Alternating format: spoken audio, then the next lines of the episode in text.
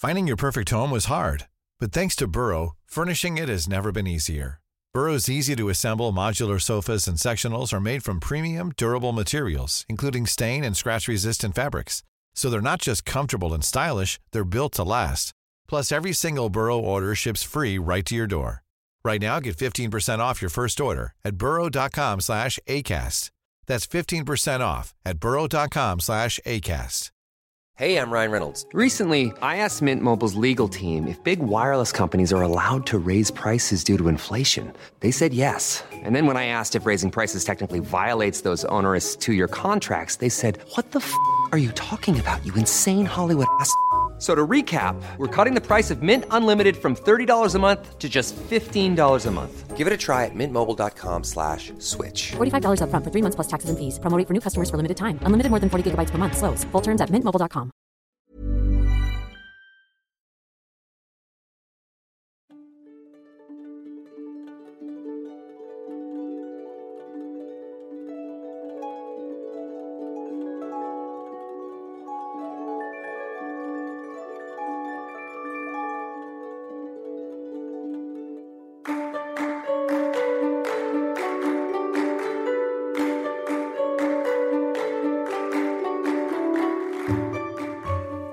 سلام.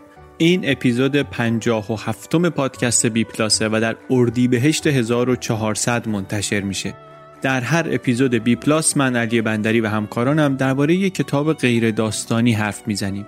خلاصش رو و اون چیزهایی رو که خودمون ازش برداشت کردیم رو برای شما میگیم که شما هم اگر خوشتون آمد برید و کتاب رو بخونید. این اپیزود 57 اولین اپیزود فصل چهارم پادکسته. سال 1400 فصل چهار.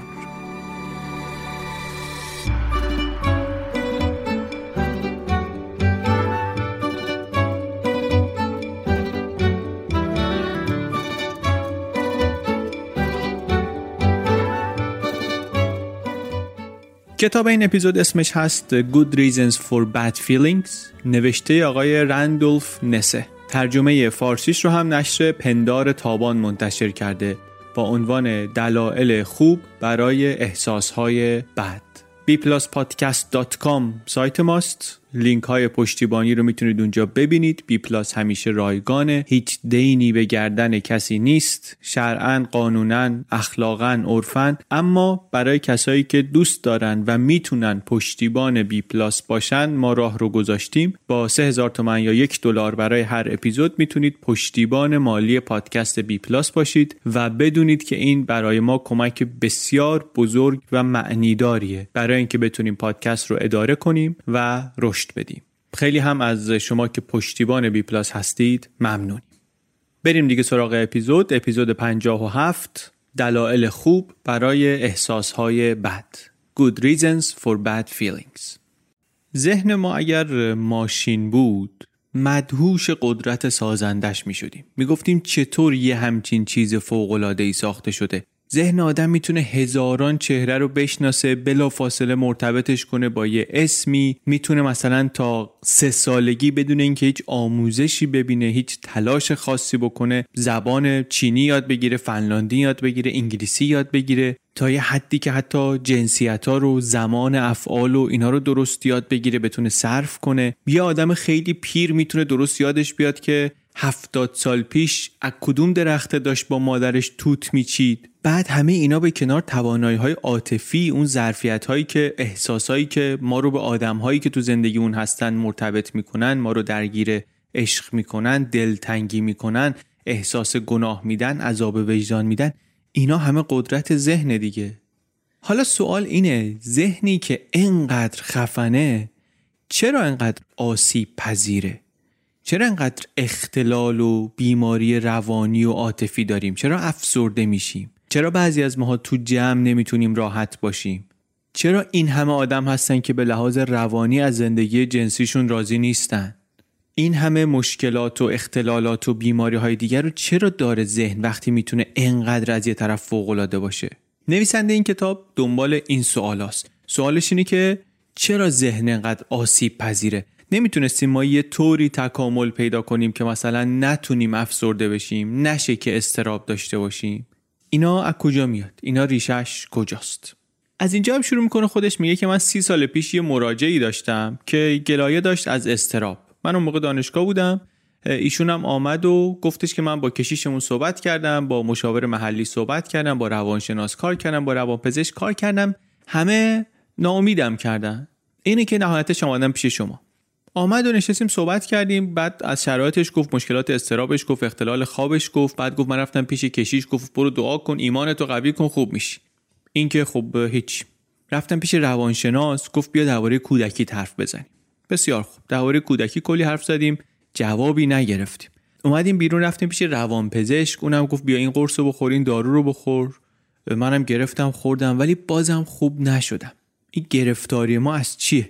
ایشون میگه من براش توضیح دادم که اون چیزی که ما امروز درباره استراب می‌دونیم اصلا چی هست. بعدش هم بهش گفتم که اون روانپزشک و اون روانشناس و اینا چی کار می‌خواستن بکنن. توضیحی هم که بهش دادم این بود که سیستم استراب مثل اسموک دیتکتوره مثل سیستم هشدار آتش سوزیه این سیستم های هشدار دهنده هست که مثلا به دود حساسه به گرما حساسه. بعد مثلا داری آشپزی می‌کنی فکر کنی چیزی داره میسوزه یهو این خیال می‌کنه آتیش شروع می‌کنه بوغ زدن.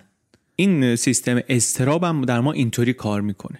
این خیلی تشبیه مهمیه. الان شاید یه خورده براتون گنگ باشه ولی جلوتر توی اپیزود بیشتر بهش برمیگردیم ازش حرف می‌زنیم می‌بینیم چقدر تشبیه مهم و جالبیه.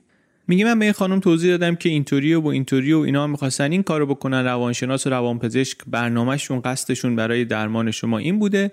بعد که داشت می‌رفت گفتش که شما خودت دانشگاهی هستی سر تو کار می‌فهمید چقدر رشته کاری که دارید شلخته و در هم بر همه دیگه. اصلا هیچ سر و سامونی انگار نداره. میگه حرف این تو ذهن من موند و سالها باهاش درگیر بودم. بعد خودش میگه میگه توی این دهه های اخیر ما خیلی در علوم مربوط به مغز و روان انسان تحولات داشتیم. از عصب شناسی تا روان پزشکی تا خود روانشناسی ولی بازم انگار همچنان داریم در جا می‌زنیم. یه مشکلات بنیادی داریم انگار اینا حل نمیشن. کل رشته روان پزشکی میگه هی بیشتر و بیشتر میره به سمت اینکه خلاصه بشه در یک شعار که اختلال های ذهنی اینا بیماری های مغزن. اینجاهای حرفش خیلی شبیه حرف آقای یوان هریه که توی اپیزود روابط از دست رفته ازش گفتی. خودش نویسنده میگه من جوون که بودم رفتم یه دانشگاه مصاحبه گفتم می‌خوام روانپزشکی بخونم. گفت خب واسه چی روانپزشکی می‌خواد بخونی؟ همین روزاست که دیگه معلوم بشه که همه چی یه جوری ربط داره به اختلالات مغزی یعنی روانپزشکی دیگه باید بره بشه زیر مجموعه عصب شناسی و زیست شناسی و اینها. تو واسه چی می‌خوای حالا بیای بری روانپزشک بشی؟ میگه این حرف مال 40 سال پیش بود. چهل سال پیش اینو من گفت. در این چهل سال هم اتفاقی نیفتاد. روان پزشکی نرفت زیر مجموعه اونا نشد و واقعا هم به نظر نمی‌رسه اصلا این قضیه اینطوری بخواد خاتمه پیدا کنه. چی داریم میگی مشکلی که تو ذهن نویسنده هست چیه؟ اصلا مسئله مسئله کتاب چیه؟ مسئلهش اینه که ما به اختلال های ذهنی داریم از زاویه های مختلف نگاه می‌کنیم. حکایت این روی کردای مختلفی که به اختلال های ذهنی هست در این دهه های گذشته میگه حکایت اونایی که تو تاریکی داشتن دست میکشیدن تو اتاق به بدن فیل و هر کدومشون فکر می‌کردن که یه چیزه. هر کدوم این روی کرده هم یک وجهی از ماجرای اختلالای ذهنی رو می‌تونن ببینن. برای همین وقتی هم می‌خوان تجویز بکنن بر اساس تشخیصشون یک روشی دارن برای مواجهش برای درمانش. اونایی که میرن دنبال عوامل وراثتی یا میرن دنبال اختلال های مغزی اینا دارو تجویز می‌کنن. درمانگرایی که به تجربه های کودکی نگاه می‌کنن به تعارض های ذهنی نگاه می‌کنن اینا انواع روش های روانکاوی و روان درمانی رو تجویز می‌کنن. اونایی که تمرکزشون روی یادگیری میرن سراغ رفتار درمانی اونایی که تمرکزشون روی روندای فکری میرن سراغ cognitive therapy توصیه های شناخت درمانی. درمانگره اگر رویکرد معنوی داشته باشه حالا چه مذهبی باشه چه غیر مذهبی باشه میره سراغ عبادت و دعا بخون و رابطت و با universe قوی کن و مراقبه و از این چیزها. اونی هم که فکر کنه که نه مشکلات خیلی از روابط خانوادگی میاد میره مثلا سراغ family therapy درمان خانواده. و هیچ کدومش هم غلط نیست هر کدومش هم تا حدی جواب میده. منتها یه عده هم آمدن گفتن که این یه آشفتگی اینجا دیگه. ما احتیاج داریم یک رویکرد جامعی پیدا کنیم این وسط. و اون رویکرد جامعی که همه این عوامل و جنبه های مختلف رو در بر می‌گیره شد یه چیزی اسمشو گذاشتن مدل زیستی روانی اجتماعی بایو سایکو سوشال مدل منتها با اسم که خب مسئله حل نمیشه هی تلاش شده توی این دهه ها که این روی کرده جامعه رو پیدا کنند یا یه مدلی واسش بسازن. منتها واقعا این اتفاق نیفتاده. حتی می‌تونی بگی برعکسش هم اتفاق افتاده. نویسنده میگه که واقعیت های پیچیده اختلال های ذهنی رو نمی‌تونی نادیده بگیری و بگی که خب نه اینا میام یه دستبندی های منظمی می‌کنم یا میره تو این یا میره تو این. اینطوری نمیشه. بر همین هم هست که از یه طرف این پژوهشگرا می‌کشن میگن باید بریم به سمت یک پارچگی و رویکرد جامعه از اون طرف دانشگاه ها و اون نهادهایی که بودجه های تحقیقاتی میدن اینا مدام میرن سراغ پروژه هایی که اتفاقا توی یه شاخه خیلی باریک و کوچیکی تمرکز داره. نتیجهش میشه چی؟ نتیجهش مثلا میشه اینکه سال 71 1971 یک گروه روانپزشکی رو نشوندن یه فیلم مصاحبه تشخیصی رو بهشون نشون دادن گفتن شما اینو ببینید ببینید تشخیصتون چیه. به روانپزشکای آمریکایی نشون دادن به روانپزشکای انگلیسی هم نشون دادن. آمریکایی‌ها 69 درصدشون فیلم رو که دیدن گفتن که این اسکیزوفرنیه. بریتانیایی‌ها فقط دو درصدشون گفتن اسکیزوفرنی خب این خیلی رسواییه دیگه. جفتشون هم یه فیلم دیده بودن. از اون بدتر یه موردی بود سال 73 یه مقاله ای شد که بعدا توی مجله ساینس هم چاپ شد. یه استاد دانشگاهی دوازده نفر رو که نظر روانی آدمای سالمی هم بودن اینا رو فرستاد بخش اورژانس روانی با این ادعای دروغ که بگن من تو سرم صداست. یه صدایی هست مثلا میگه خالی یا تو خالی یا ضربه یه همچین چیزایی. اینا رو گرفتن و پذیرش کردن و بستری شدن توی بخش روانی و بعد از اینکه بستری شدن دیگه هیچ کار خاصی نکردن. رفتار عادی خودشون رو ادامه دادن. منتها تشخیصی که برای اینها داده شد تشخیص چی بود؟ اسکیزوفرنی بود. واسه همشون این دیگه واقعا یک رسوایی بزرگی بود. برای اینکه این آشفتگی ها جمع بشه یه راهنمایی درست کردن به نام راهنمای تشخیصی و آماری اختلالات ذهنی. Diagnostic and Statistic Manual of Mental Disorders DSM این DSM شد کتاب خیلی مهمی در طی دهه ها هم نسخه های جدید و ویرایش های جدید و داستانش رو هم مفصل کتاب توضیح میده. خیلی هم راهنمای مفیدی بود و هست. چون که تشخیص ها دیگه می‌تونه یک دست بشه. دیگه این قصه آمریکا و انگلیس انقدر متفاوت در نیاد یهو دیگه. بعدش همین که وقتی بر اساس این راهنما کار کنن نتایج کارهای تحقیقاتی رو می‌تونن با هم مقایسه کنن کارهای آماری مفصلتر انجام بشه. اینا دقیقا همون ابزارهایی که واسه کار علمی می‌بینیم لازمه دیگه. اینا رو که استفاده کنی نتایج قابل اتکا میشن.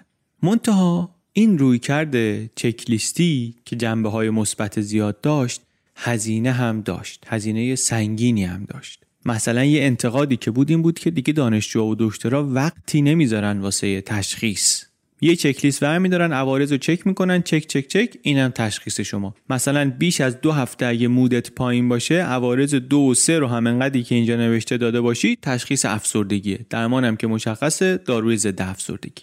یا مثلا مشکل دیگه این بود که خیلی از این عوارض و نشانه ها یا حتی خیلی از این اختلال ها اینا خوشه ای دور هم جمع میشن. یعنی خیلی از کسایی که افسردگی دارن یه اختلال استراب هم ممکنه داشته باشن. تفکیک این اختلالا از یک نظر اعتباریه واقعا. یه دوره آمدن گفتن که دوره مود پایین و اختلال های خواب و تغذیه اگه تا فلان مدت پس از یک فقدانی باشه این افسردگی نیست. اما خب این خودش بحثو نمیبنده. مثلا سوالی میشه که حالا دو هفته واقعا کافیه یا مثلا یه ماه اگه باشه بعد از یه ماه اگه باشه نشونه افسردگیه؟ یا اینکه مثلا میگیم فقدان از دست دادن کسی حالا این کسی می‌تونه حیوان خانگی هم باشه که خیلی دوستش داریم؟ یا اینکه نه اگه درباره اون بود اونو از حیوان خانگی از دست داده بودیم و دوره مثلا پایین بودن مود انقدر طولانی شد دیگه نشونه افسردگیه. همچنان نویسنده داره تلاش می‌کنه صورت مسئله رو توضیح بده دیگه. داره توضیح میده که چرا این تلاش های چند دهه‌ای که انجام شده که خیلی هم نتایج مثبت داشته اینا کافی نبوده. کجای کاری که همچنان اشکال وجود داره. ما هنوز توی اون مرحله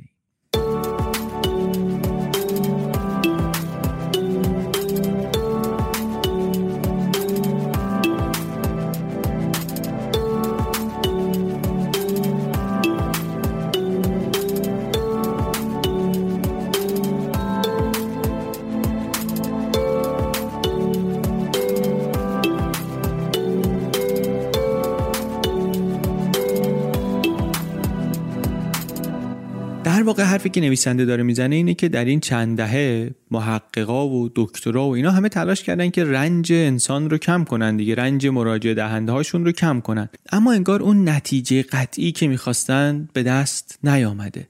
پیشرفت بوده ولی خیلی کوچیک بوده خیلی کند بوده و در نتیجه همین خیلی ها از جمله همین آقای نویسنده رسیدن به اینکه فکر تازه ای باید کرد. دنبال ایده های دیگری باید رفت شاید راه بهتری پیدا بشه. یکی از مهمترین چیزهایی که نویسنده بهش توجه می‌کنه و برای خود منم یکی از نکات شاخص این کتاب شد تفاوت بین آرزه بین سیمپتوم و بیماریه. ما خیلی وقتا وقتی مریضی مثلا تب می‌کنیم فکر می‌کنیم تب مریضیه. در حالی که تب مریضی نیست دیگه. تب نشونه اینه که بدن شما داره با مریضی میجنگه. آنفولانزا اگه داشته باشی باید از خدات باشه که سیستم سرفه بدن درست کار کنه. این تفکیک رو حالا توی بیماری های جسمی کمابیش ممکنه بدونیم. منتها در مواجهه با اختلال های ذهنی حواسمون خیلی بهش نیست. خیلی وقتا عوارض رو میایم به جای بیماری می‌گیریم. یعنی اگه یکی مودش پایینه اگه یکی نمی‌تونه خوب غذا بخوره اگه یکی خوابش نامنظمه اینا رو می‌خوایم درمان کنیم. در حالی که اینا مثل سرفن اینا مثل تبن اینا بیماری نیستن لزوما. اینا ممکنه عوارض بیماری باشن. این یکی از نکته های بسیار مهم کتاب بود در نظر من. یه نکته دیگرش اینه که وقتی ما با این اختلال های ذهنی مواجه میشیم خیلی روشن نمی‌دونیم که سیستم نرمالش چطوری باید کار کنه.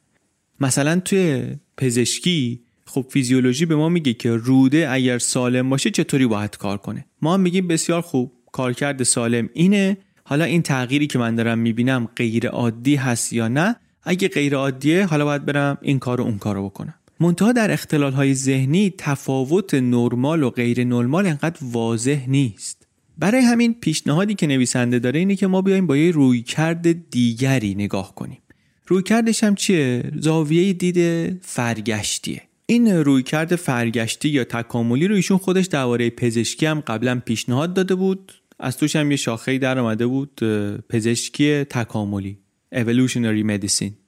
اینجا هم داره میگه که اگر بیایم تکاملی به موضوع نگاه کنیم شاید یه گزینه های تازه ای برای حل کردنش بیاد جلوی چشممون. پس اولش آمد مشکل رو توضیح داد با های مختلف رونداش رو گفت. سعی کرد نشونمون بده که مشکل وجود داره و جدی هم هست. حالا داره میگه که راه حلی که من به ذهنم می‌رسه برای مشکل چیه؟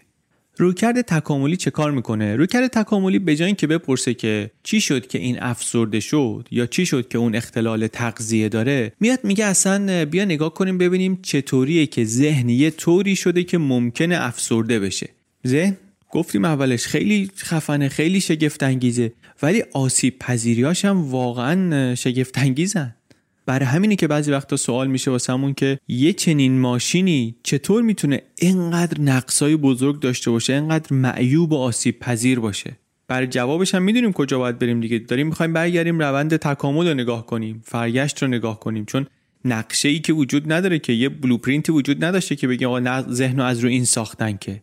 مغز ما رو هم مثل هر بخش دیگری از ما انتخاب طبیعی شکل داده. در واقع ما یه سوال قدیمی و تکراری و تاریخی رو می‌خوایم این بار یه طور دیگه بهش نگاه کنیم. سوال این که زندگی چرا انقدر سخته؟ چرا انقدر رنج هست؟ چرا انقدر درد هست؟ نمی‌شد یه طور دیگه باشیم که اصلا بیمار نشیم.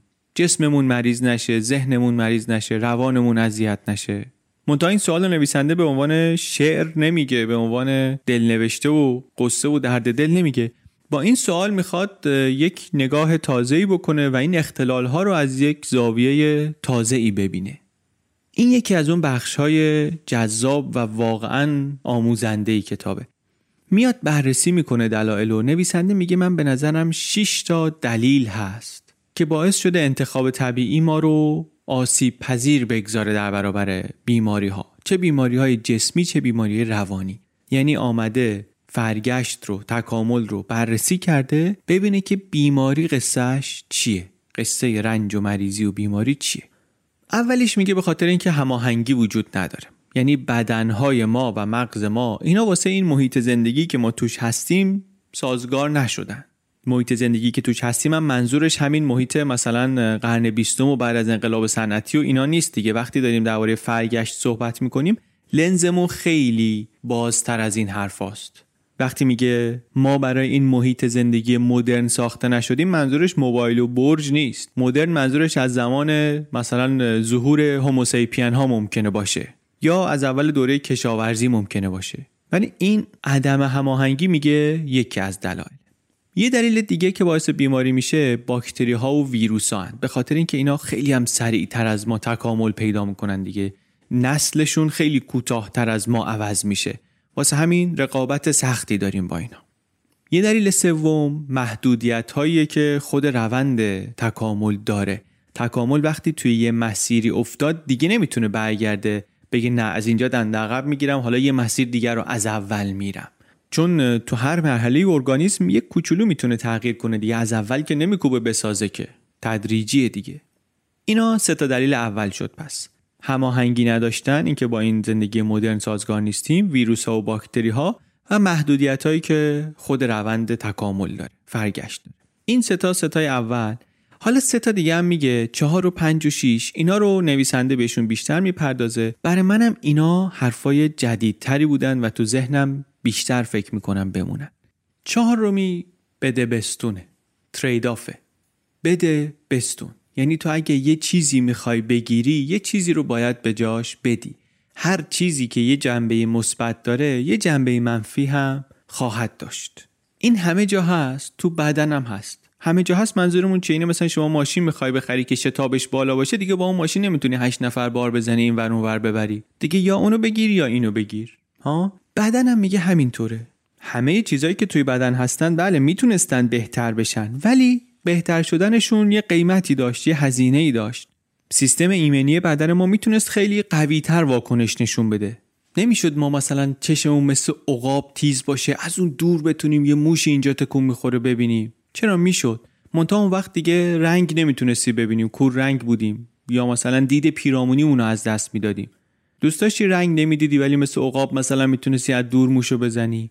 مغزمون نمی‌تونست یه خورده بزرگتر باشه؟ چرا می‌تونست بزرگتر باشه؟ منتها خب وقت ریسک این که موقع به دنیا اومدن از دو از بین بریم مثلا به دنیا نیایم می‌رفت بالا. فشار خونمون می‌تونست یه خورده پایین تر باشه. منتها اون وقت دیگه ضعیفتر بودیم. حرکاتمون آرومتر می بود آستانه دردمون می‌تونست بیاد یه مقدار پایین تر ولی اون موقع بیشتر ممکن بود آسیب ببینیم. سیستم استرسمون می‌تونست یه خورده کمتر واکنش نشون بده به اتفاقات پیرامونمون منتها به چه قیمتی؟ به قیمت اینکه از پس خطرات دیگه نتونیم بر بیایم. حرف اینه. ترید آف دیگه بده بستونه. بهترین هر چیزی رو داشتن معمولا به قیمت اینه که از چیز دیگری خیلی خیلی کم داشته باشی. واسه همین روی هر ویژگی که تقریبا نگاه کنی نقطه بهینه یه جای اون وسط مسطا پیدا میشه. روی اکستریم مثلا یه توانایی نمی‌تونه باشه. یعنی چی؟ یعنی که می‌تونستیم درد نداشته باشیم. می‌تونستیم انگزایتی نگرانی اصلا نداشته باشیم. زندگی می‌شد کرد. منتها اون زندگی احتمالا خیلی کوتاه می‌شد. این یکی از حرفهای مهمه که حالا بهش بیشتر برمیگردیم. منتها این دلیل چهارم بود. دلیل چهارم این که چرا اصلا این بیماری ها هست و مریضی هست و اینا بده بستون بود. ترید آف بود. دلیل پنجم که اینم باز دلیل بسیار مهمیه و حرف جالبیه اینه که انتخاب طبیعی کارش این نیست که زندگی ما رو خوشحال تر کنه یا خوشبخت بشیم یا سلامتیمون رو زیاد کنه. میگیم که داره یه تکاملی اتفاق میفته یعنی به سمت بهتر شدن داره میره. ولی منظوری نیست که هدف اینه که خوشبخت تر بشیم شادتر بشیم که. هدفش چیه؟ هدف انتخاب طبیعی اینه که تولید مثل رو بیشینه کنه. این هم یه نکته کلیدیه که فهمیدنش خیلی از اشتباهات رو از بین می‌بره. انتخاب طبیعی به سمت بیشینه کردن تولید مثل حرکت می‌کنه نه بیشینه کردن سلامتی یا خوشحالی یا خوشبختی. این هم پس شد دلیل پنجم. دلیل ششم هم واکنش های دفاعیه. اینکه یه چیزایی مثل درد یا استراب اینا اصلا واکنش های دفاعی هستند که ما در مواجهه با یک انواعی از تهدید و خطر از خودمون نشون میدیم یا در خودمون می‌بینیم. از بین این شیشتا نویسنده اون ستایی رو که بیشتر منظورش هستن در این کتاب می‌گیره و از دل اینا چند تا نکته و چند تا سوال استخراج می‌کنه. یکی این که خب احساسات ما و عواطف ما چه مثبت باشن چه منفی باشن اینا یه کارکردای مفیدی دارن به دلیلی وجود دارن. دو اینکه این احساس ها این ویژگی ها این سیستما اینا در خدمت ما نیستن در خدمت ما اصلا قرار نبوده باشن. اینا در خدمت ژن های ما هستن. ژن ماست که قرار از این نفع ببره نه ما. و نکته دیگه هم این که اینا هر کدوم فقط یک کار کرد ندارن. رابطه اصلا کارکردها و احساسها اینا رابطه تناظر یک به یک نیست. هر احساسی با کارکردهای مختلف کار داره. هر کارکردی نتیجه احساسها و سیستمهای مختلف می‌تونه باشه. حالا اینو دقیقتر که صحبت کنیم معلوم میشه منظورمون این صحبت ها چیه از این کلمه ها اصلا احساس و سیستم و اینا چیه. منتها کاری که از اینجا به بعد می‌خوایم بکنیم اینه که می‌خوایم ببینیم با این نگاه تکاملی به عواطف و احساسات و ویژگی ها و ساختار روانی که داریم درباره این مشکلات و اختلال های بیماری و ذهنی چی می‌تونیم بفهمیم؟ سوالش رو مطرح کرد توضیح داد که چرا این براش سواله یه چارچوب کلی داد که من یه همچین جایی دارم دنبال جواب میگردم و حالا می‌خواد یه خورده شیرجه بزنه بره تو و برسه به good reasons for bad feelings. دلایل خوب برای احساس های بد فیلینگ های بد. دلایل خوب رو هم کجا می‌خواد پیدا کنه؟ توی فرایند تکامل توی فرگشت. حالا می‌خوایم برسیم به یافته های نویسنده. مثلا میگه بیایم به اختلال های مود نگاه کنیم. مثل افسردگی یا مود پایین مزمن یا استراب یا از اون سمتش شیدایی یا اختلال های دو قطبی. سوال تکاملی میشه این که ما اصلا چرا باید این مودو داشته باشیم؟ چرا باید این احساسات رو داشته باشیم؟ اصلا چرا باید احساسات متنوع داشته باشیم؟ نمی‌شد همه چیز یک نواخت میموند. یعنی احساسات ما مود ما تخت میموند. نکته اینه که این تنوع هم خودش یک کار کردی داره. نویسنده این رو با یک مثال خیلی ساده شروع می‌کنه توضیح دادن. بعد حالا حرفای یه خورده پیچیده تر هم می‌زنه. مثالش یه چیزی شبیه این که مثلا شما میری توی یه باقی می‌خوای آلبالو بچینی از درخت بخوری. اول باید بگردی درخت رو پیدا کنی. درخت رو پیدا می‌کنی خیلی خوشحال میشی ذوق می‌کنی بعد شروع می‌کنی میوه چیدن یه خورده که چیدی و خوردی دیگه هر چی در دسترس بوده چیدی. دیگه سخت میشه آلبالو دوباره پیدا کرد. این ممکنه باعث بشه که شما دل سرد بشی. پس اولش اومده بودی کنجکاو بودی گشتی پیدا کردی ذوق کردی بعد که تموم شد یه خورده دل سرد میشی.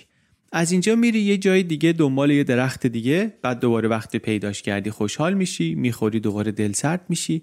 هی میره بالا هی میاد پایین. هی میره بالا هی میاد پایین. میگه این روند رو در جانوران دیگه هم می‌بینیم کار کرده مود میگه از همینجا معلومه.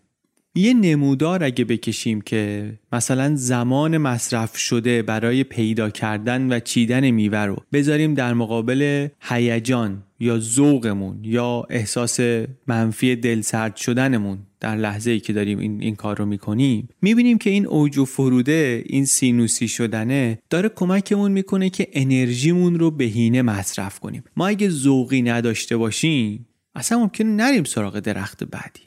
همینجا سعی کنیم از همین درخت میوه هایی که دورترن دستمون بهش نمی‌رسه انرژی زیادی مصرف کنیم که شاید بتونیم به اونا برسیم و در واقع انرژیمون رو هدر بدیم.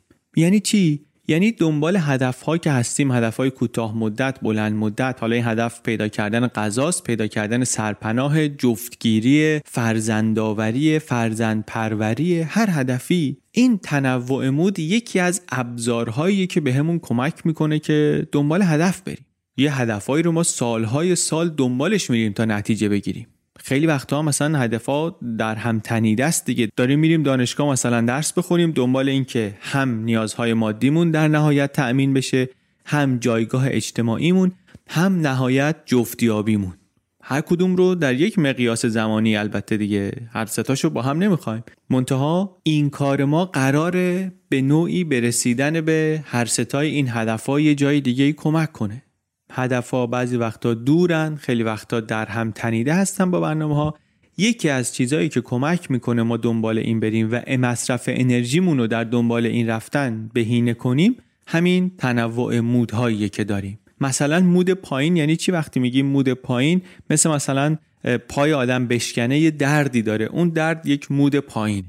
منتها اینو بهش افسردگی نمیگن دیگه این مود پایینه. افسردگی مثل درد مزمنه یکی از مکانیزمای دفاعی بدن. از کنترل خارج شده و این باعث شده این درد mood پایین مزمن بشه طولانی بشه.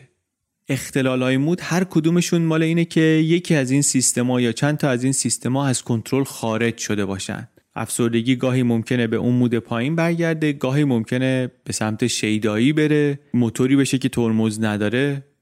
یه چند صفحه ای نویسنده توی کتاب درباره احساسات صحبت می‌کنه که احساسات چی هستن؟ emotions اصلا یعنی چی؟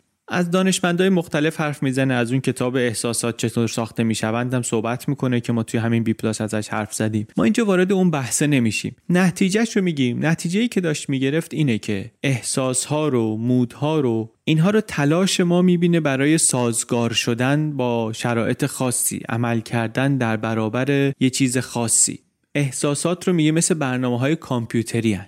یعنی یه موقعیت خاصی جلوی شما سبز میشه میان با نرم افزار مثلا جنبه های مختلفی از این ارگانیسمی رو که جلوشونه دارن کنترل می‌کنن تعدیل می‌کنن بالا پایین می‌کنن تغییر میدن که بتونه با این موقعیت با این کار خاصی که الان پیش روشه کنار بیاد. مناسب این باشه از پس این بر بیاد. با چیا دارن کار می‌کنن؟ کنترلایی که دستشونه چیه؟ تعدیل فیزیولوژی شما سیستم شناختی شماست حالت چهره است رفتار یعنی احساسات این مودها اینا کارشون این بوده در طول دوره تکامل که ما یه چالشی جلوی خودمون می‌بینیم. برای اینکه از پس این چالش بر بیایم باید یک تطابقی پیدا کنه سیستممون دیگه. این تطابق در فیزیولوژیمون در سیستم شناختیمون در حالات چهرمون در رفتارمون در همه اینا باید یه چیزایی تغییر کنه. اینا میشه همون تغییر مود ما تغییر احساسات ما. برای اینه که ما تنوع احساسات تنوع مود و لازم داریم. اینا باید بالا پایین بشه. ضمن اینکه گفتیم درباره این حرف می‌زنه که کارش هم این هست که ما انرژیمون رو مناسب مصرف کنیم بهینه مصرف کنیم دیگه. یه خود ممکنه حرف کلی باشه. بذات بریم توی یکیشون دقیق بشیم توی یکی از این اختلال ها دقیق تر بشیم. شاید مطلب یه خورده قابل هستر بشه. چون خیلی جذابه حیفه که سر رشته رو گم کنیم.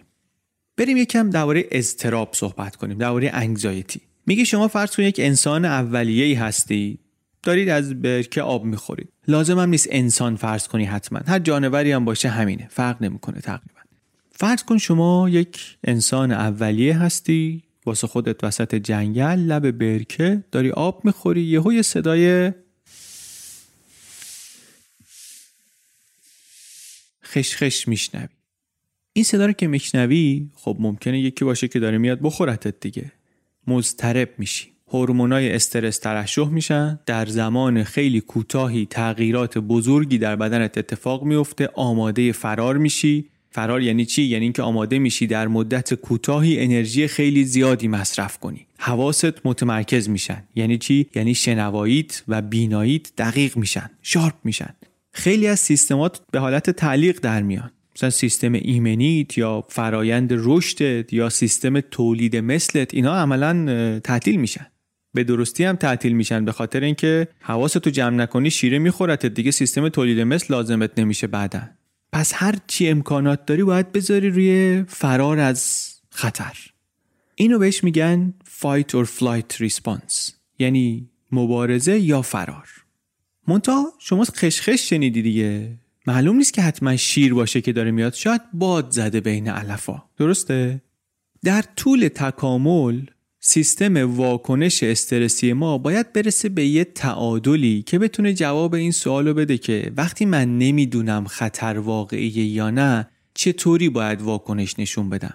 چون واکنش استرسی هزینهش بالاست دیگه. مجانی نیست. بالاخره این هزینه داره واسه بدن. این سیستمای دیگه معلق میشن.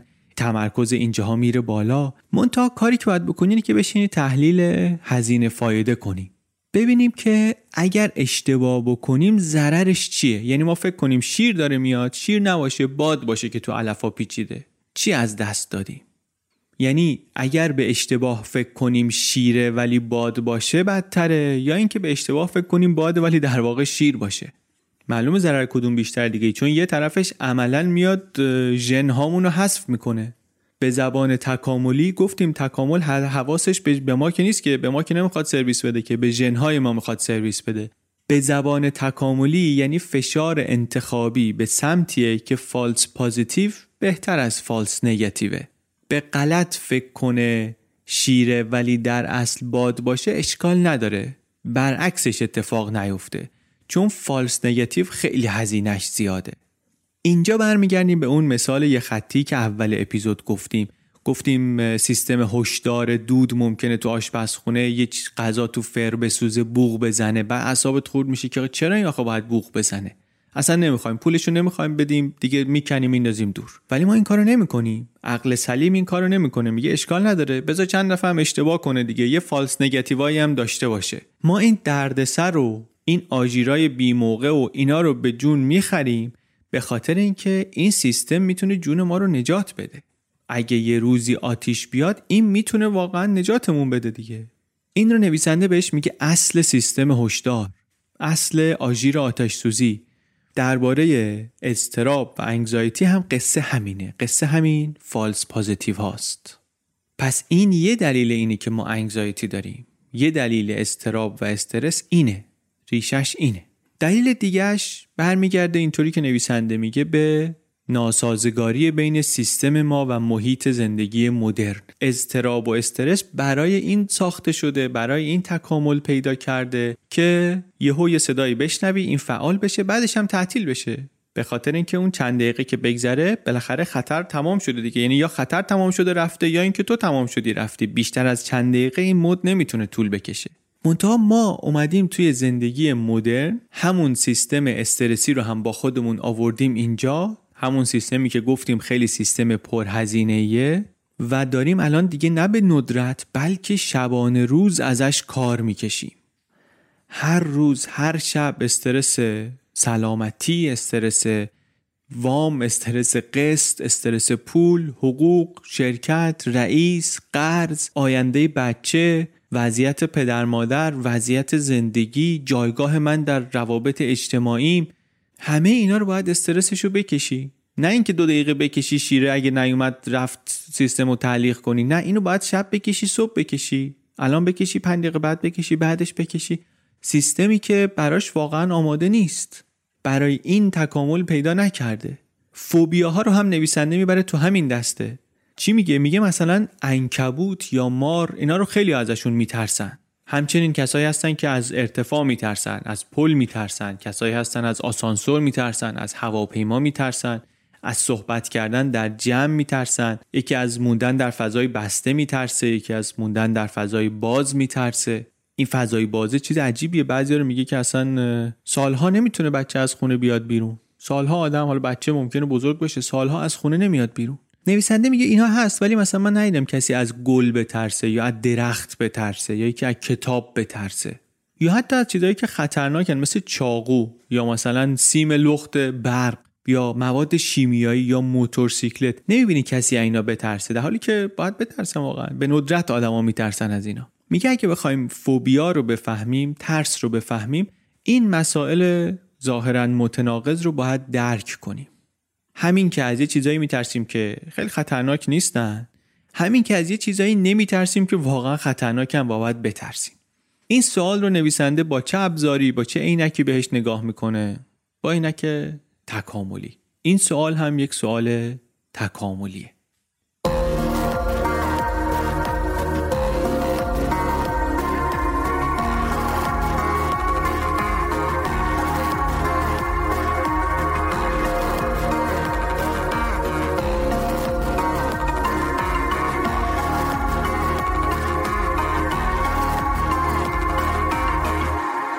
جوابی که نویسنده و همکارانش بهش رسیدن خیلی جواب جالبیه. میگه که این ترس ها رو این فوبیا ها رو ما نباید با سوژهشون یا با اون شیعی که اینا بهشون مربوط میشه بفهمیم. اینا رو باید ما نماینده موقعیت های خطرناک ببینیم. اگر می‌خوایم تکاملی نگاه کنیم باید اینا رو نماینده موقعیت های خطرناک ببینیم. یعنی چی؟ یعنی مثلا آسانسور. خب آسانسور که در تاریخ تکاملی ما نبوده که. منتها این یه زیر مجموعه از ترس ما از فضاهای بسته. فضای بسته چرا باید ترس داشته باشه؟ به خاطر اینکه توش می‌تونی قافلگیر بشی دیگه. ممکنه یه شکارچی در یه فضای بسته قافلگیرت کنه. فضای باز هم ترس داره. فضای باز از اون ور ترس داره به خاطر اینکه توش نمی‌تونی پناهگاه پیدا کنی. حرف زدن تو جمع چرا ترس داره؟ به خاطر اینکه ممکنه شما جایگاه اجتماعی رو از دست بدی ممکنه خرابش کنی و جایگاه اجتماعی برای ما مهمه. به اندازه آب و غذا ممکنه برامون مهم باشه.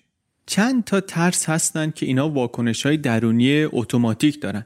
ولی بیشتر ترس های ما ذاتی نیستن. مثلا ترس از مار ذاتی نیست. منتها مغزمون یه طوری سیمکشی شده که ترس از مار رو خیلی زود یاد می‌گیره.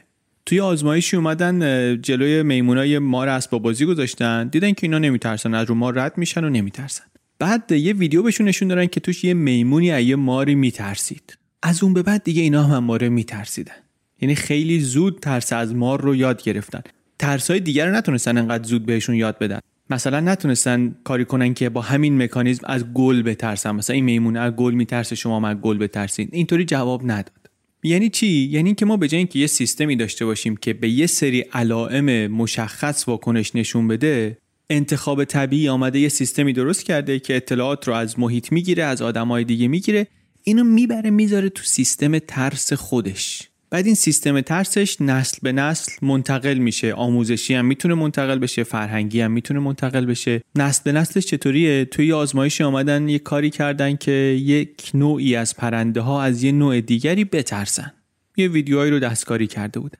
ترس بی اساسی هم بود. بعد منتها دیدن این ترس به نسل بعدی منتقل شد. از اونا باز به نسل بعدی منتقل شد. تا 6 نسل این انتقال ادامه پیدا کرد. ترس بی اساس حالا اینطوری این حمله های استرابی انگزایتی اتک ها رو بهتر می‌تونیم درک کنیم. پنیک ها رو بهتر می‌تونیم درک کنیم. اولین حمله تو اینا ملایمه. منتها آدم چون تجربه نداره فکر می‌کنه که نکنه دارم سکته می‌کنم. میره دکتر میره اونجانس میگن اینطوری اونطوری اونا هم میگن آره ممکنه یه حمله قلبی خفیفی بوده باشه شما باید مواظب باشی. دفعه بعد حمله که می‌خواد شروع بشه حالا به خاطر هر کدوم از این ترسا می‌تونه باشه. ولی وقتی می‌خواد شروع بشه علائم اولیش که در میاد آدم میترسه. همون ترس باعث میشه اوضاع بدتر بشه. اوضاع که بدتر بشه ترسش هم بیشتر میشه و همینطوری یک چرخه بازخوردی درست میشه که مدام حملات و شدتشون زیاد میشه. کم کم میشه یک اختلال حمله استرابی یه پنیک دیسوردر میشه. بعد برای اینکه کار پیچیده ترم بشه این اختلال های استرابی فوبیاها ای هم جمع میشن. کسی که یه فوبیایی داره ممکنه دیگری رو هم داشته باشه دیگری رو هم داشته باشه. پس حرف چیه؟ حرف اینه که این ترس ها ریشه های تکاملی قدیمی دارن. ما بعضی از اینا رو بر اساس موقعیت ها یاد می‌گیریم بعدش هم اینها رو به هم منتقل می‌کنیم و بعدش هم اینا به مرور می‌تونن یک چرخه بازخورد مثبت درست کنن و دیگه تبدیل بشن به یک اختلال استرابی کامل. درباره انگزایتی ما مثالاشو گفتیم کتاب مثالای دیگه هم داره درباره PTSD هم میگه.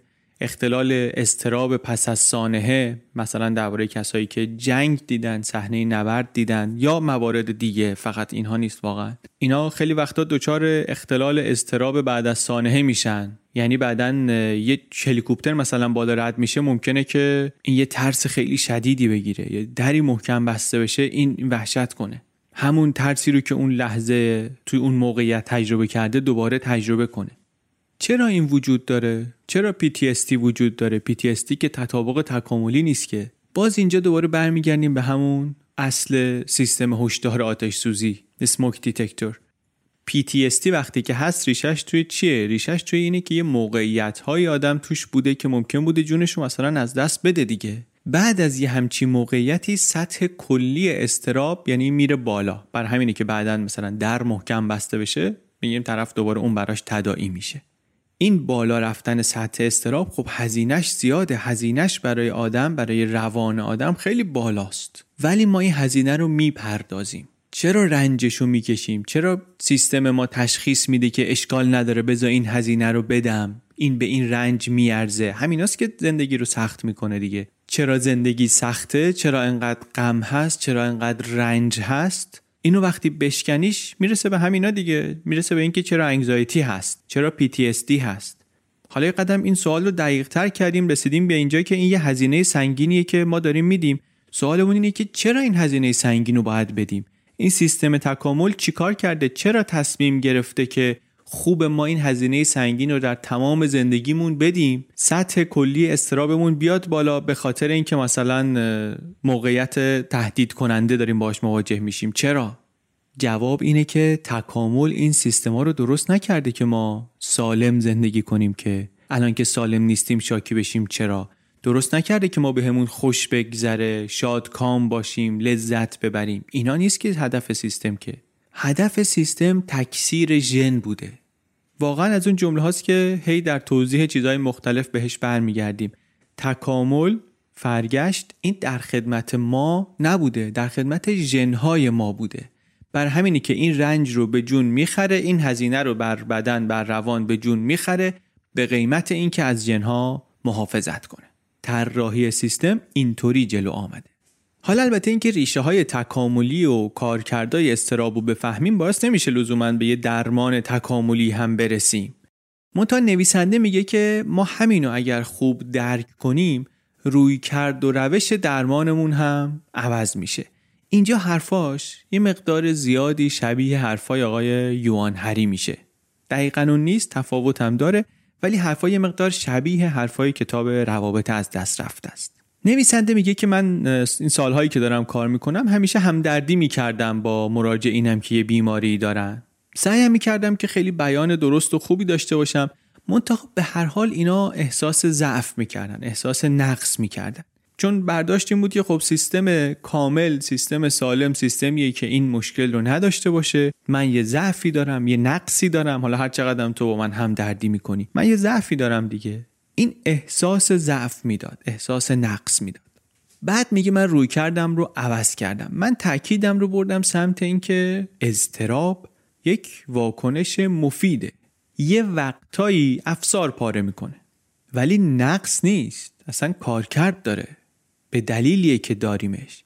میگه این کار رو که شروع کردم کردن دیدم که خیلی از مراجعینم احساس عادی بودن می‌کنن. احساس می‌کنن که خب ما هم چیزیمون نیست ما هم نرمالیم. و این باعث میشه که قدرت بگیرن. این معنی دارتر میشه جالبتر میشه. وقتی که متوجه بشی که احتمال درگیر شدن با این اختلال های استرابی در زنها دو برابر مرد هاست. چرا؟ خیلی توضیحات مختلف واسش آوردن. منتها بیشتر این توضیح ها تهش اینه که خب زنها یعنی حتما یه مشکلی دارن دیگه. یا گفتن به هورمونا ربط داره یا گفتن مکانیزمای مغزیه یا گفتن یه سری عوامل اجتماعی یه سری نیروهای فلان. ولی تهش بچه مشترکشون اینه که آره یه تفاوت اینطوری هست. منتها وقتی سوال و تکاملی ببینی قضیه عوض میشه. اون مقدار استرابی که زنها دارن کاملا متناسبه برای حفاظت از ژنهای خودشون. مردها از اون طرف اگه سطح استرابشون کمتره به خاطر اینه که دنبال اینن که انتقال ژنهاشون رو بیشینه کنن و این البته مجانی گیرشون نمیاد هزینه میدن به خاطرش و هزینهش هم ریسک بالاییه که برای سلامتیشون برمیدارن. در واقع کلید تفاوت اینجاست که سرمایه گذاری تکاملی سرمایه گذاری بیولوژیک مرد و زن برای فرزندآوری یکسان نیست. برای اینی که سطح استرابشون اختلاف داره. هر کدوم یه سلول میدن برای اینکه نطفه تشکیل بشه. ولی اونی که باید جنین رو رشد بده و متولد کنه و دست کم به صورت تکاملی به صورت سنتی در چند سال اول بزرگ کنه زنه. این یعنی اینکه برای فرزندآوری اختلاف سرمایه‌ای که زن و مرد دارن می‌گذارن زیاده.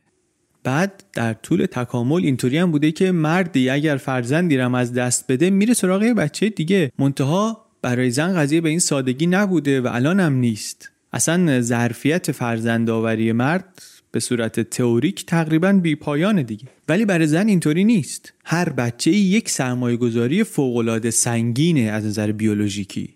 برای همین اگر می‌خواید ببینید که چرا سطح استرس و استراب تفاوت داره اینطوری تکاملی که نگاه کنی به این می‌رسی. یه سری از تفاوت‌های ویژگی های شخصیتی رو هم بین زن و مرد همینطوری میشه پیدا کنی.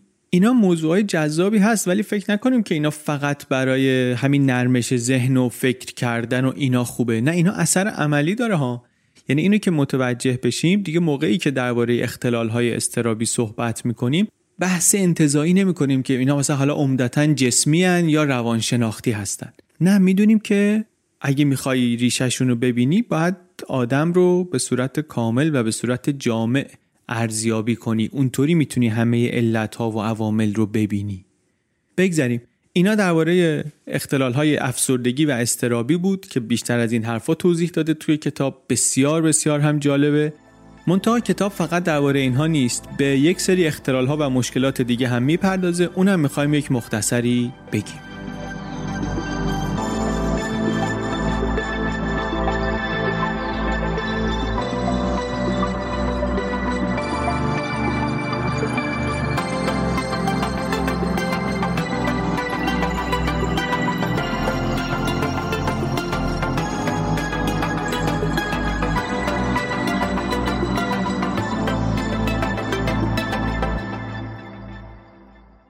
یک بخشی از کتاب رو نویسنده میره سراغ موضوع احساس گناه و همینطور سوگ. میگه که ما توی حرفامون خیلی راحت میگیم که بله انسان موجود اجتماعیه. منتها این اجتماعی بودن این حرف سنگینیه پیامدهای جدی داره. ما ممکنه به نظرمون خیلی نرمال باشه خیلی طبیعی باشه که روابط گرم با هم داشته باشیم و اعتماد و عشق و فکر می‌کنیم اینا طبیعی هن. بعد وقتی که مشکلی به وجود میاد تلاش می‌کنیم که توضیحش بدیم تبیینش کنیم. متخصص های بالینی میان مشکلات رو نسبتش میدن به عوامل مختلف دینامیک رابطه خصلت های فردی اختلال های ذهنی که همه اینا باعث رنج میشه یا اصلا می‌تونه خانواده رو نابود کنه. یعنی اینجا هم داریم چیکار می‌کنیم؟ مثل بقیه هیته های پزشکی اینجا هم توجهمون رو می‌ذاریم روی مواردی که سیستم به خطا رفته. مثل همون که نویسنده میگفتش که وقتی میان پیش من این نگاه رو بهشون می‌دادم قبلا که یه نقصی حتما هست در سیستمت که مثلا انگزایتی داری. منتها نگاه تکاملی که داره به ما یاد میده که اینو اعمالش کنیم چیه؟ میگه باید فکر کنی که اصلا چرا باید یه همچین ظرفیتی داشته باشم که احساس گناه کنم؟ سوگ اصلا چه فایده ای داره؟ مزیت فرگشتیش چیه که ما داریمش تجربه میکنیمش؟ در واقع صورت مسئله نیست که چرا بعضی از روابط عشقی مثلا مشکل داره. صورت مسئله اینه که اصلا چطور واسه ارگانیسمی که دنبال بیشینه کردن سازگاری داروینی خودشه چطور میشه این ارگانیسم برسه به عشق و محبت؟ این هم یکی از موضوعایی که کتاب زیاد و خوب دربارش حرف می‌زنه. درباره عشق، همکاری، احساس گناه، سوگ یکی از قریب ترین موضوعاتش اوناییه که میره سراغ بعضی از مشکلات و اختلالات در روابط جنسی. میگه بیاید یک دنیای خیالی رو تصور کنیم. یک دنیایی که همه اعضای گونه انسان توش می‌تونن به صورت پایدار زندگی جنسی خوب داشته باشن. همه می‌تونن شریک پیدا کنن برای خودشون که همه امیالشون رو ارضا کنه پارتنرها میل جنسیشون اندازه همه جزئیات چیزایی که می‌خوان عین همه بداناشون کاملا مطابق همونیه که می‌خوان و آدما هم فقط میل دارن که با شریک خودشون رابطه داشته باشن. یا اینکه اصلا برعکس رابطه با همه برای همه آزاده. اینا یه دنیاهای خیالی هن فرض کن. دنیا ولی اینطوری نیست دیگه. این با دنیای ما چه فرقی می‌کنه؟ توی دنیای ما آدمهایی در رویای پارتنرهایی هستن که هیچ وقت نمی‌تونن داشته باشن. آدمهایی به شریکی که فعلا دارن هیچ میلی ندارن. میل جنسی شرکا با هم سازگار نیست. فانتزی هایی دارن که هیچ وقت نمی‌تونن واقعیشون کنن. مدام نگرانن که نکنه عملکردشون مناسب و درست نباشه. زود بشه یا دیر بشه یا اصلا نشه. بعد این وسط حسادتم خودش اسباب رنج دیگه اسباب فرسودگی عظیمیه. بعد یه نگاه ممکنه بکنی بگی بابا آخه این چه وضعشه؟ این همه هی میگیم انتخاب طبیعی انتخاب طبیعی تکامل. یه راهی باید پیدا می‌کرد که وضعیت از این فاجعه ای که الان داریم بهتر باشه. مگه نمیگی اصل تولید مثل بوده؟ خب سکس کلید تولید مثله. پس همه عواملش باید تحت این فشار انتخابی باشن دیگه. همه چیش باید توپ باشه. پس چرا نیست؟ نویسنده میگه هست. میگه همه ویژگی ها و جزئیات زندگی جنسی ما در طول تکامل اینا تحت فشار انتخابی بودن تحت فشار شدید هم بودن. همون فشاری که ذهنای ما رو شکل داده همون فشاری که بدنای ما رو شکل داده واقعا هم دنبال بیشینه کردن تولید مثل بوده. اما اما گفتیم همیشه بده بستونه. وقتی دنبال بیشینه کردن تولید مثل بوده یعنی اینکه هزینه زیادی هم مجبور شدیم بدیم. هزینهش چیه؟ هزینهش همون هزینه که برای شاد نبودن داریم میدیم. همون هزینه که برای خوشبخت نبودن داریم میدیم. در مواجهه با مشکلات جنسی و اصلا خود جنسیت معمول آدما بیشتر آدما دارن یه دست و پایی می‌زنن اون وسط و سعی می‌کنن تا جایی که می‌تونن رضایت کسب بکنن و مشکلات رو خیلی جدی نگیرن. منتها مواجهه با واقعیت میل جنسی نگران می‌کنه آدم رو به خاطر اینکه نه می‌تونه سرکوبش کنه و نمی‌تونه کاملا اون چیزی رو که می‌خواد بهش بده. نویسنده همونطوری که درباره موضوعات دیگه فکر کرد و یادمون داد فکر کنیم درباره مشکلات جنسی هم میگه همونطوری باید فکر کنی. سوالی نیست که چرا بعضی از آدما در مسئله جنسیت در یا در سکس مشکلاتی دارن. سوال اینه که اصلا چرا این مشکلات هستن؟ چرا وجود دارن؟ توضیح تکاملی اونا چیه؟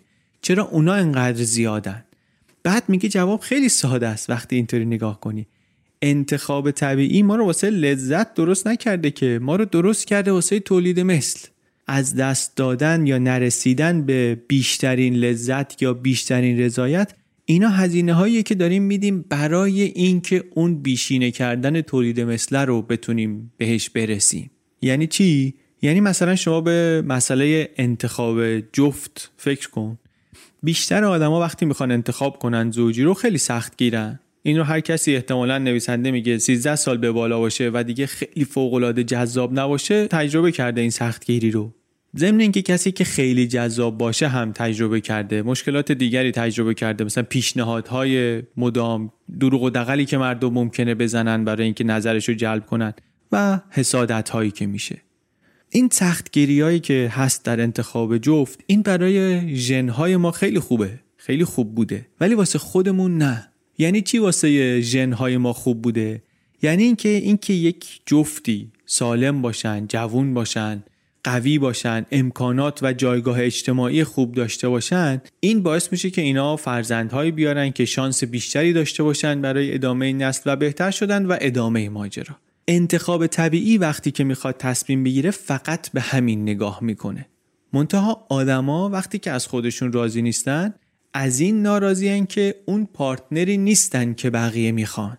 همین ناراضی بودنه میشه محرکی که پولشون و وقتشون و تلاششون و انرژیشون رو بذارن سر رژیمای غذایی و محصولات زیبایی و آرایش و مد و همه این چیزا. برای اینکه توی اون رقابت فوق العاده پیچیده اجتماعی خودشون رو ببرن جلوتر. ضمن اینکه زندگی مدرن هم قضیه رو پیچیده کرده. چون همونطور که قبلا هم گفتیم این ناسازگاری سیستم ما با شرایط یکی از ریشه های مشکلاست دیگه. تکامل ما رو واسه چنین زندگی مدرنی آماده نکرده. یک گروهی از اجداد ما که شکارچی گردآورنده بودن اینا نهایتا ده 20 تا جفت بالقوه در دسترس هر کدومشون بود. دیگه غیر از این چیزی نمی‌دیدن که. امروز ما فیلم داریم تلویزیون داریم و دیگه از همه بیشتر اینترنت داریم. اینستاگرام و تیک تاک و این طرف و اون طرف و همینطور داریم تصاویر اقراق شده ای از الگوها و از مدلها می‌بینیم که اینا انتظار ما رو از یک جفت مناسب نه اینکه اصلا فقط ببره بالا اصلا دیستورتش می‌کنه کج معوجش می‌کنه. بعد به همه اینا پورنوگرافی رو هم باید اضافه کنیم که یک امیالی رو میاد در آدم تحریک می‌کنه که اصلا امکان عملی ارزایش و تأمینش وجود نداره. طرف نگاه می‌کنه می‌بینه که این امیال و این استانداردها رو نه خودش زورش می‌رسه که ردشون بده نه شریکش می‌تونه جوابشون رو بده. یه تحقیق نظرسنجی بود از مردم می‌خواستن که نظر بدن چقدر از شریک فعلیشون راضی هستن. بعد قبلش که منتظر نشسته بودن دو جور مجله گذاشته بودن. یه گروهشون مجله درباره هنر انتظایی می‌دیدن یه گروهشون مجله پلی بوی می‌دیدن. همینطوری اونجا بود مجله ورق می‌زدن. این گروه دوم بعدا میزان رضایتی که از شریک فعلیشون گزارش می‌کردن پایین تر بود. یه موضوع دیگری رو کتاب بحث می‌کنه خیلی قشنگ میگه. موضوع حسادت رو میگه. درباره ریشه های تکاملی حسادت میگه که الگویی که ما برای جفتیابی و فرزندآوری داریم یه خورده عجیب غریبه. در انسان ها پدر یه سرمایه گذاری زیادی می‌کنه روی فرزندانش. رابطه ای که درست می‌کنه طولانی مدته. بعد عاشقم میشه همدیگر رو شروع می‌کنیم ستایش کردن بخشی از علائقمون رو اصلا به دیگران از دست میدیم. اینا رو اصلا چطوری میشه توضیح داد؟ اینا خیلی سرمایه گذاری سنگینیه. چرا اصلا از نظر تکاملی یک مرد باید مدت زمان زیادی رو هم پای زن صرف بزرگ کردن بچه کنه؟ در نزدیکان تکاملی ما این اتفاق نمیفته پدر نقشی نداره.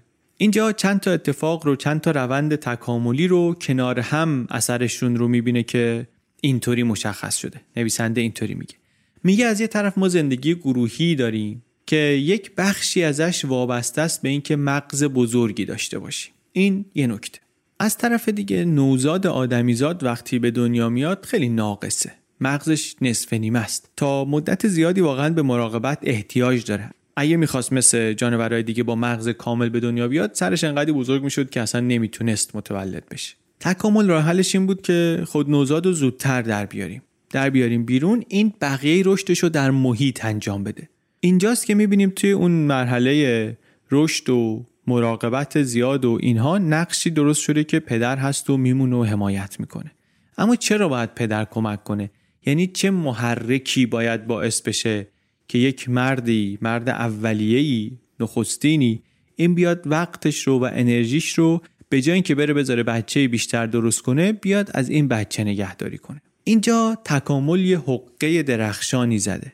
میگه چیزی که اینجا باعث میشه که مرد جفتش رو رها نکنه و مثل حیوان مثلا به سراغ جفت بعدی اینه که باید مطمئن بشه که این بچه که داره بزرگ می‌کنه بچه خودشه. به خاطر اینکه نمی‌تونه اینو بدونه. برخلاف همه تقریبا همه نخستی های دیگه انسان معنس نشانه ای از دوران باروری خودش نشون نمیده که من الان می‌تونم بچه دار بشم. حتی برای خود زن هم محسوس و روشن نیست دوره تخمک گذاری. یعنی اینکه مرد همش باید ذهنش درگیر این باشه که کی وقت مناسبیه برای جفتگیری. من الان اگه بذارم برم نکنه که فرصت تولید مثل از دست بدم. بعد نویسنده در یک حرکت ریز خیلی قشنگ اینو وصل می‌کنه به احساس حسادت. میگه ریشه حسادت اصلا از اینجاست. در زن هم میگه حسادت معنیش همینه. مردی که باید از من و نوزاد من مراقبت کنه نباید بره زمانش رو و انرژیش رو صرف زن و نوزاد دیگری بکنه. چون اگه این کارو بره بکنه شانس من و نوزاد من و ژنهای ما شدیدن کم میشه. پس چند تا عامل گفتیم. گفتیم نوزاد نارسه با رشد مغزش پتانسیلش برای روابط اجتماعی زیاد میشه. گفتیم دوره باروری در انسان معنس در زن پنهان مشهود نیست. و بعدم گفتیم که سیستم عاطفی ما رفته یه سمتی که می‌تونیم روابط عاطفی بلند مدت برقرار کنیم. ترکیب اینها و همزمانی و همراهی اینها توی ترکیب پیچیده ای منجر شده به این وضعیتی که ما الان وارث تکاملیش هستیم. از دل این دلایل این وضعیت ما در اومده. خیلی جالب این صحبت های کتاب درباره ریشه های تکاملی حسادت. یا یه جنبه دیگه ایش مسئله انواع و اقسام اختلال ها و مشکلات مربوط به میزان میل جنسیه میگه که معمولا زوجهای جوان هر چند روز یک بار با هم رابطه دارن. میشه تقریبا همون اندازه ای که اعقاب ما ممکنه که در محیط زندگیشون به خاطر شکار یا به خاطر جستجوی غذا یا هر چیزی از هم دور باشن. منتها این در عمله اون چیزی که اتفاق میفته برای خیلی از زوجها معمولا یکی میل جنسیش از دیگری بیشتره و این باعث مشکلاتی میشه در رابطه. مشکلات جدی هم درست می‌کنه. حتی اگه تفاوت میل هم نباشه بالاخره یه دوره خستگی هست بیماری هست نظم این رابطه ممکنه به هم بخوره.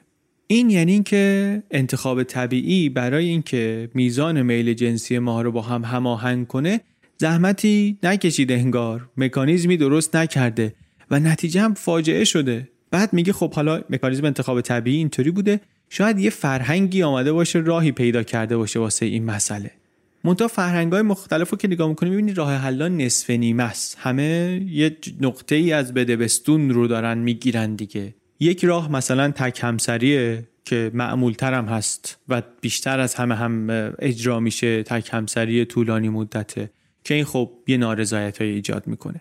یه راه دیگه روابط آزاده که اونم دیدیم که می‌رسه به حسادت و می‌رسه به تعارض هایی و نویسنده میگه از این همه کمونایی که بود توی دهه های گذشته 40 50 سال پیش. این طرف و اون طرف آمریکا و آزادی فرهنگی جدید و همه اینا از اینا چند تاشون موندن.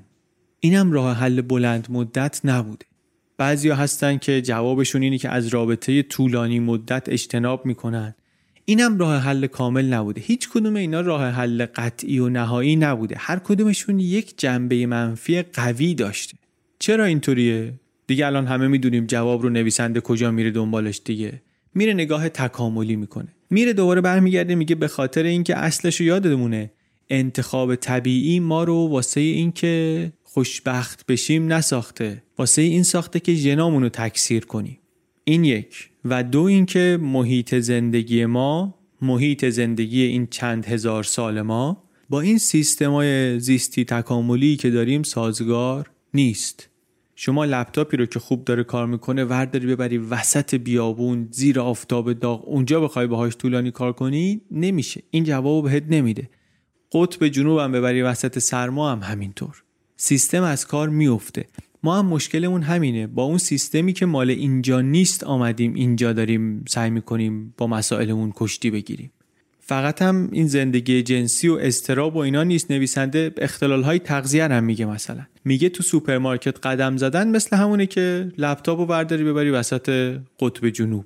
ما آمادگیشو نداریم مثلا. عادت نداریم. گرمسیری هستیم به قول اون بابا. برگردیم دوباره به حرف اول به حرف اصلی نویسنده. چرا انتخاب طبیعی ما رو آسیب پذیر گذاشته در برابر این اختلال ذهنی؟ این سوال رو که تلاش کنیم بفهمیم و جوابهاش رو پیدا کنیم فهممون از اختلال ذهنی عمیق تر میشه.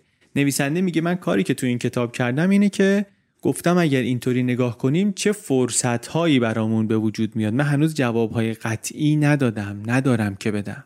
ولی الان هستن کسایی که دنبال جوابهای قطعی هستن. مراجعین بیماران اینا الان کمک می‌خوان. درمانگرها دنبال اینن که درمان موثرتر پیدا کنن.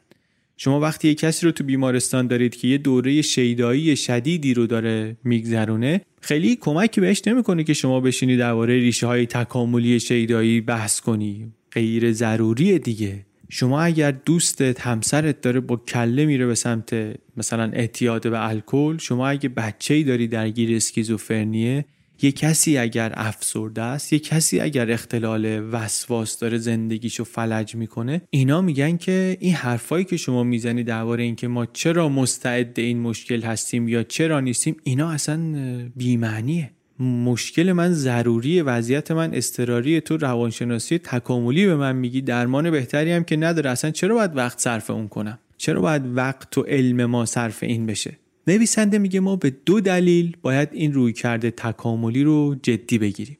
اولش اینه که در بلند مدت یک زاویه دید تکاملی درک ما رو از این اختلال های ذهنی متحول می‌کنه. یه طوری متحول می‌کنه که اون موقع می‌تونیم برسیم به درمان های مؤثرتری. یعنی ما اگه دنبال درمانم هستیم اول زاویه ذهنمون رو زاویه نگاهمون رو باید درست کنیم. این نگاه تکاملی اون زاویه رو واسمون درست می‌کنه. این یه دلیلش. دلیل دومش اینه که این ممکنه فایده کوتاه مدت هم داشته باشه. به خاطر اینکه این شاخه های مختلفی رو که دارن مثل جزیره های جدا از هم عمل می‌کنن یک نگاه تکاملی می‌تونه اینا رو به هم وصل کنه می‌تونه پل بزنه. اینا درسته روش هاشون متفاوته ولی می‌تونه اینا رو به هم نزدیک کنه. اون وقت بهتر می‌تونیم انگیزه ها و این احساس هایی رو که در مواجهه با مشکلات در ما ایجاد میشن درک کنیم. چون فهمیدیم که این اختلالا اینا جواب هستند دیگه. اینا جواب سیستم ما هستند به مشکلی که باهاش مواجه شدن. احساسات بد ما دلایل خوب دارن. همونطور که توی اسم کتاب اومده. اضطراب و افسردگی آره اذیتمون می‌کنن. منتها قرار اذیتمون کنن دیگه. قرار به جنهامون نف برسونن. به ما رنج بدن به قیمت رنج ما به جنهای ما نف برسونن. و آره ما اومدیم توی محیط جدید زندگی در برابر اینها آسیب پذیرتر هم شدیم. وقتی که می‌خوایم مشکل ذهنی رو حل کنیم اینکه بریم و دنبال مشکلات مغزی بگردیم کار ارزشمندیه تلاش درستیه. منتها دقیقا به خاطر طبیعت و مکانیزم کار مغزمون می‌دونیم که این تنها ریشه مشکلات ما نیست.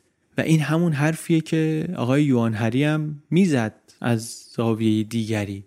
یعنی همین نگاه تکاملی رو که ما اینجا از این نویسنده داریم یاد می‌گیریم اگر برداریم و اون روابط از دست رفته ای رو که یوهان هری ازش حرف می‌زد اونا رو هم از زاویه تکاملی ببینیم می‌رسیم به اینکه اونا چیزایی بودن که از نظر تکاملی برای ما مهم بودن لابد دیگه.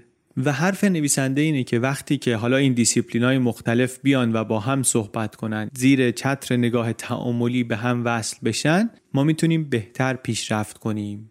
به جوابهای بهتری برسیم یکی از کارهایی که این کتاب کرد این بود که یک سوال قدیمی رو براش یه جواب جدیدی داد. اینکه ما چرا اینقدر رنج می‌کشیم؟ چرا اینقدر انسان رنج داره؟ این همون سوالیه که بعضی وقتا اینطوری میپرسیمش که چرا انقدر مستعد اختلال های ذهنی هستیم؟ چرا افسردگی هست؟ چرا استراب هست؟ چرا اینا هست؟ برای این سوال این سوال چرا زندگی انقدر رنج داره؟ بودا مثلا جوابش این بود که ریشه این رنج ها در امیال و حوث های ماست. کتاب جوابش به نظر می‌رسه اینه که بله ما این همه رنج داریم به خاطر اینکه اصلا قرار نبوده خوشبخت باشیم. برای خوشبختی داریم تکامل پیدا نمی کنیم ما برای تکثیر ژن که داریم تکامل پیدا می کنیم نه برای خوشبختی و خوشحالی.